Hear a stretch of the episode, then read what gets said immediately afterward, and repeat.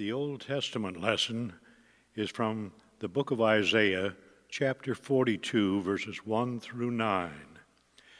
Behold, my servant, whom I uphold, my chosen, in whom my soul delights. I have put my spirit upon him. He will bring forth justice to the nations. He will not cry aloud or lift up his voice or make it heard in the street. A bruised reed he will not break, and a faintly burning wick he will not quench.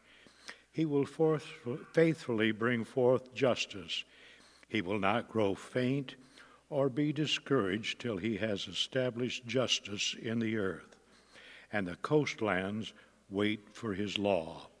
Thus says God, the Lord, who created the heavens and stretched them out who spread out the earth and what comes from it, who gives breath to the people on it and spirit to those who walk in it. I am the Lord. I have called you in righteousness. I will take you by the hand and keep you. I will give you as a covenant for the people, a light for the nations, to open the eyes that are blind, to bring out the prisoners from the dungeon, from the prison who, those who sit in darkness. I am the Lord. That is my name. My glory I give to no other, nor my praise to carved idols. Behold, the former things have come to pass, and new things I now declare. Before they spring forth, I tell you of them. This is the word of the Lord. The epistle lesson comes to us from the book of Romans, chapter 6, verses 1 through 11. What shall we say then? Are we to continue in sin that grace may abound? By no means. How can we who died to sin still live in it? Do you not know that all of us who have been baptized into Christ were baptized into his death? We were buried, therefore, with him by baptism, by baptism into death, in order that, just as Christ was raised from the dead by the glory of the Father, we too might walk in newness of life. For if we have been united with him in a death like his, we shall certainly be united with him in a resurrection like his. We know that our old self was crucified with him in order that the body of sin might be brought to nothing, so that we would no longer be enslaved to sin. For one who has died has been set free from sin. Now, if we have died with Christ, we believe that we will also live with him. We know that Christ, being raised from the dead, will never die again. Death no longer has dominion over him. For the death he died, he died to sin once for all. But the life he lives, he lives to God. So you also must consider yourselves dead to sin and alive to God in Christ. This is the word of the Lord. Thanks be to God. The Holy Gospel appointed for this Sunday is according to the Gospel of St. Matthew, the third chapter. Glory to you, O Lord. And this text will also serve as the basis for the sermon this morning.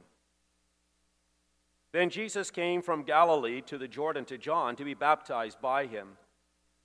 And John would have prevented him, saying, I need to be baptized by you, and you come to me? But Jesus answered him, Let it be so now, for thus it is fitting for us to fulfill all righteousness. And then he consented. And when Jesus was baptized, immediately he went up from the water, and behold, the heavens were opened to him, and he saw the Spirit of God descending like a dove and coming to rest on him. And behold, a voice from heaven said, This is my beloved Son, with whom I am well pleased. This is the gospel of the Lord.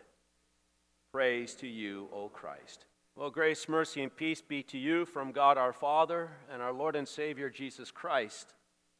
Amen. The text for this morning's message is the gospel lesson as I read it to you only moments ago.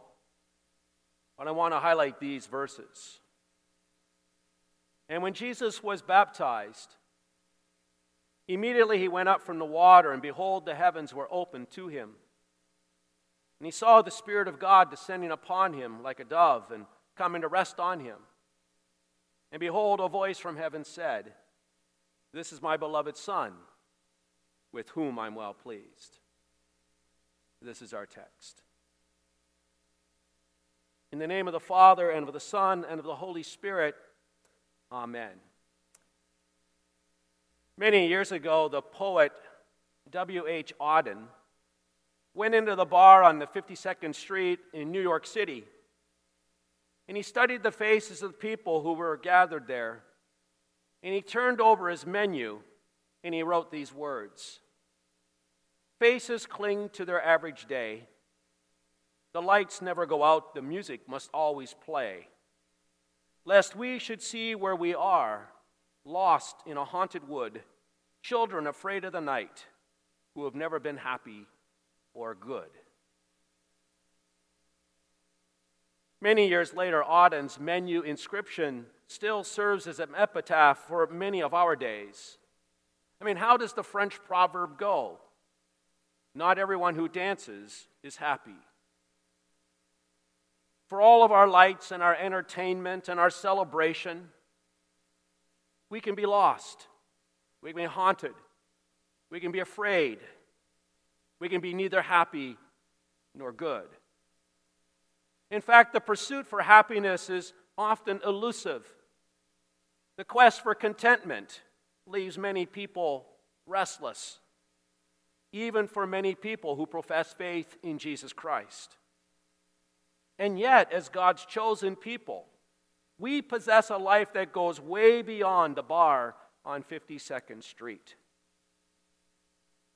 How is contentment with oneself and one's life experienced and achieved? How is it possible to have happiness and joy amidst the doldrums and the difficulties of life? The answer to these questions lies in our life as baptized children of God. And that is why I encourage you this morning to celebrate, to celebrate the day that you were baptized, and celebrate your baptism every day of your life. First, celebrate your baptism because you see it opens heaven to you and to me. That's how it is for Jesus. Jesus is baptized in the Jordan by his cousin John. Matthew tells us that when Jesus was baptized, immediately he went up from the water, and behold, the heavens were opened to him. The heavens were opened to us too when we were baptized in the name of the triune God. Surely our infant eyes, or our adult eyes, if we were baptized a, as an adult, did not see heaven's hosts celebrating and rejoicing over us. And yet they were. We didn't see the Holy Spirit descend from the sky to rest upon us. And yet He did. It happened nonetheless. The word and water of holy baptism miraculously opened heaven to us making the new heaven and the new earth our eternal home. The door to God and endless peace and happiness is promised to us by our Heavenly Father, and it can never be closed unless we reject God and in unbelief lock ourselves out of eternal life. The fact is that heaven is open to us by virtue of a miracle that God worked in our life when we were baptized. The door to heaven was once bolted shut to us because of our own sin. We were barred from eternal paradise because of our disobedience against God. But Jesus came to this world to unlock heaven's door to us. In Matthew's account of Jesus' baptism, we have this intriguing conversation or exchange of words between John and Jesus. John the Baptist says to Jesus, I need to be baptized by you, but do you come to me? And Jesus answered him, Let it be so now, for thus it is fitting for us to fulfill all righteousness. What Jesus is saying is that he, although he is the sinless one, came to fulfill all righteousness. In other words, Jesus came to fulfill the law perfectly on our behalf. He came to take our place on the cross so that we would be spared the wrath of God for our sin. And Jesus knew that this was his purpose in life. And through his baptism, Jesus identified himself as one of us. He placed himself under the law of God, and he perfectly fulfilled it in a way that you and I can never fulfill it. He assumed in himself the curse of our sin, and he was even judged for it. He was condemned for it. He was forsaken by his Father for our sin. But by his perfect life and his death on the cross, we are forgiven of all of our sin. Our sin that once locked us out of heaven no longer does. The perfect life of Jesus and his death on the cross makes all the difference, for it opens heaven's door to us. A four year old was watching her baby brother be baptized. And as she observed the baptism, she listened to every single word that the pastor said, and she looked at every action that the pastor did. And what intrigued her the most was when the pastor made the sign of the cross upon her brother's forehead and chest, saying, Receive the sign of the Holy Cross both upon your forehead and upon your heart to mark you as one redeemed by Christ the crucified. And that little girl, she remembered her mother had earlier explained that her brother would be baptized in the exact way that she had been baptized four years earlier. And after the family returned to their pew, the little girl was thinking this through. And she was thinking about the sign of the cross upon her forehead and on her heart. And as she was thinking about it, she leaned over to her mother and she whispered in her mom's ear, Is the cross still there? Is the cross still there on my forehead and on my heart? Is the cross still there? For those of us who care to even ask the question, the answer is yes. Jesus says, He who believes and is baptized shall be saved. You see, our life on earth is not all that there is. Eternal paradise awaits us. Heaven's door is open to us because Jesus Christ died on the cross, shedding his blood for us. And that's the key. That's the key that opens paradise to us. And it's that blessing of paradise that God promises us when we're baptized in his name. And so celebrate. Celebrate your baptism today and tomorrow and forever, for heaven is open to you. But celebrate your baptism for a second reason. Because you see, through your baptism, God gives you the Holy Spirit. Baptized by John the Baptist in the Jordan River, Jesus sees the Spirit of God descending upon him in the form of a dove. Again, Matthew narrates Behold, the heavens were opened to Jesus, and he saw the Spirit of God descending like a dove and coming to rest on him. It's the same for us. Through our baptism, God's Spirit, the Holy Spirit, comes to rest on us. In fact, the Holy Spirit makes his dwelling within us. Peter proclaims on Pentecost Day. He says, Repent and be baptized, every one of you, in the name of Jesus Christ, for the forgiveness of your sins and you will receive, he says, the gift of the Holy Spirit. And who is it that will receive this gift of the Holy Spirit? Peter says this promise is for you and for your children. And that includes newborns, that includes infants and toddlers. And Paul also says regarding baptism, he says, He saved us. That is, God saved us through the washing of rebirth and the renewal of the Holy Spirit, whom He poured out on us generously through Jesus Christ our Savior. And then Paul asks, Don't you know? Don't you know that you yourselves are God's temple and that God's Spirit lives in you? God's temple is sacred, and you are that temple. It's a miracle, isn't it? When we're baptized in the name of the Father, Son, and Holy Spirit, the Holy Spirit descends upon us. He rests upon us, He lives within us. And God tells us that that is a guarantee and pledge that the door of heaven is open to us. In this world, we experience, we encounter the sinister schemes of the devil. Daily, we experience temptations that are devised to, by the devil to lead us away from Christ. Through the power of God's Word, the Holy Spirit makes us strong so that we're able to resist the devil's temptations. And we can see the sinister schemes of the devil for what they are. And we can take preemptive action to thwart the devil's attacks. And one of those pre- preemptive actions that we can take is to remain hydrated. Yes, hydrated. At the Johnson Space Center near Houston, a sign warns visitors to keep hydrated. The guide explains that some visitors get sick because they do not drink enough water while they're there to handle being outside in the hot, dry, sunny climate. Keeping hydrated is also good counsel for us as Christians.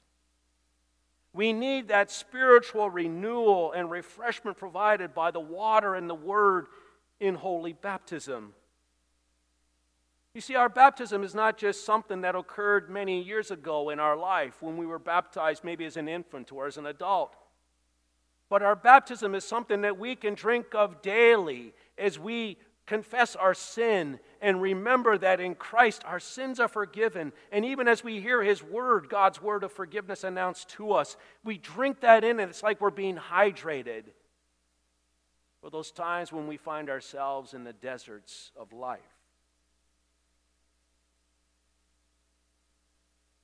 Yes, when we remain hydrated by the regenerative waters of holy baptism, His Word, then whatever desert we find ourselves in, whether it's a desert of seductive temptation, or it's the desert of insufferable suffering, or it's the desert of excruciating sorrow, or it's the desert of the dullness and drabness of the purposelessness of life, or if it's the desert of confu- confusion concerning our identity, or whatever it might be, we can be assured that the Spirit of God will give us the strength and the faith and the courage and the hope. He'll keep us hydrated, not only to endure and persevere in the desert, but ultimately to triumph and win. Think about it. Didn't Jesus die with these victory words fresh on his lips? It is finished. I have won. I have conquered. I have triumphed. I have prevailed over Satan and sin and death and hell and the grave. And didn't God's beloved Son rise again on that Easter morning to be our death defying, coffin conquering Savior? And didn't God give us His beloved Son's Good Friday and Easter morning victory when we were baptized in His holy name? And in our baptism, did not the Spirit of God choose to live and dwell in our hearts through His Word, guaranteeing us that heaven's door is open to us? Yes, indeed.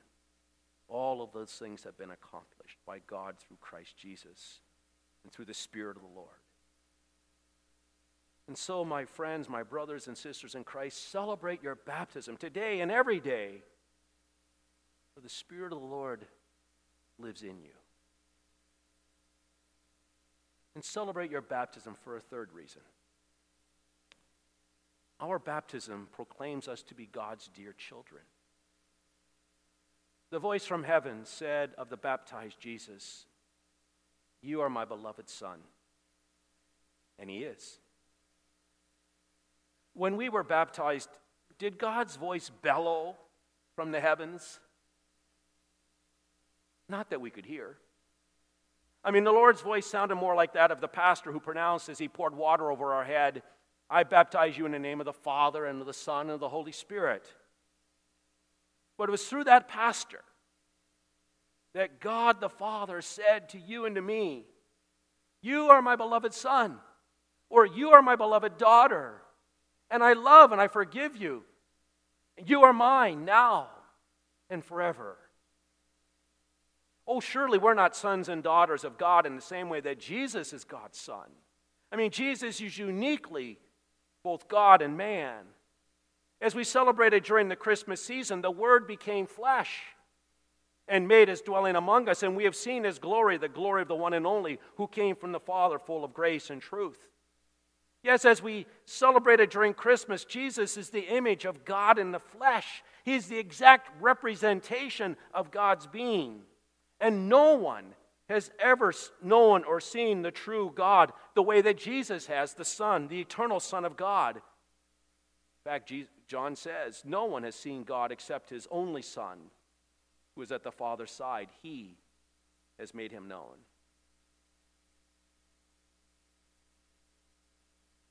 by virtue of our Heavenly Father's favor and love, in the saving work of His Son Jesus Christ, God adopts you and me into His family. He adopts us into His family as His children. This baptismal reality is essential. It's essential to our ongoing contentment with who we are and the life that God grants to us. This baptismal truth is essential for us to believe and to live by. For even as children of God who have the Spirit of the Lord living in us, we're still prone to give in to the temptations of Satan, aren't we? We break our vow of faithfulness to the Lord. And as we do so, then we wonder. We wonder, and maybe we even agonize over the question Does God forgive me? Can he love a repeated sinner like me? And the answer that echoes from the bowl of our baptismal basin is yes. Yes, God continues to love repeated sinners like you and me. For his son died for repeated sinners like you and me. The baptismal bowl reminds us that we are God's beloved sons and daughters because his son, Jesus, his eternal son, lived his life for you and me. A man's name was mistakenly printed in the obituary column of a local newspaper. He was declared to no longer to be live, he was declared no longer to be alive. He hurried down to the newspaper office and he complained to the editor. This is a terrible mistake, he said. I'm going to be embarrassed, and I'll probably even lose some business because you've announced that I've died. How could you do this to me? Well, sir, I'm sorry, the editor explained. It was a mistake, and certainly not intentional. But the man could not be consoled, and he continued to rave about the injustice of it all. And finally, the editor said, Cheer up and look at the good side of this. Tomorrow I'll put your name in the birth announcements, and you can have a fresh start at life.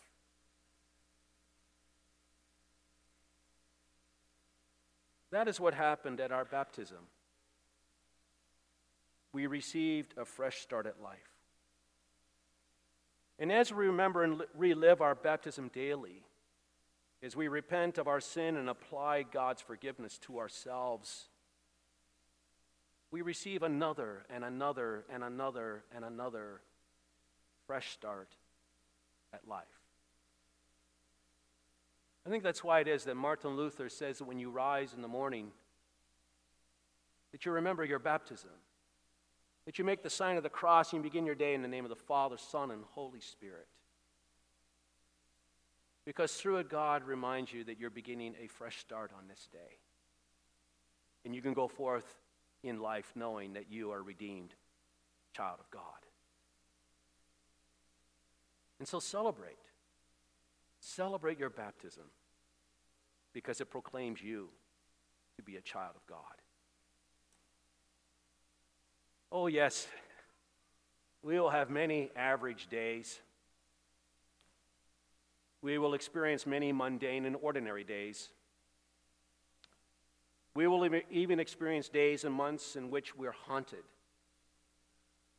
in which we feel like we're a lost and afraid person. There'll be days where we're neither happy nor good. That's the way it is when you live in a fallen world. That's the way it is when you struggle with your sinful nature. But, but, when we remember that in our baptism, God opens heaven to us, and when we remember that in our baptism, God gives us the Holy Spirit and the Holy Spirit lives in us, and when we remember that in our baptism that God our Father proclaims us to be his sons and daughters, then we have reason. We have reason to sing a new song to the Lord, to worship, to celebrate, to love, to laugh, to enjoy life, to serve, as to serve our living Lord, in whose name we're baptized Father, Son, and Holy Spirit. Amen. And now may the peace of God, which surpasses all understanding, guard and keep your hearts and minds in Christ Jesus. Amen.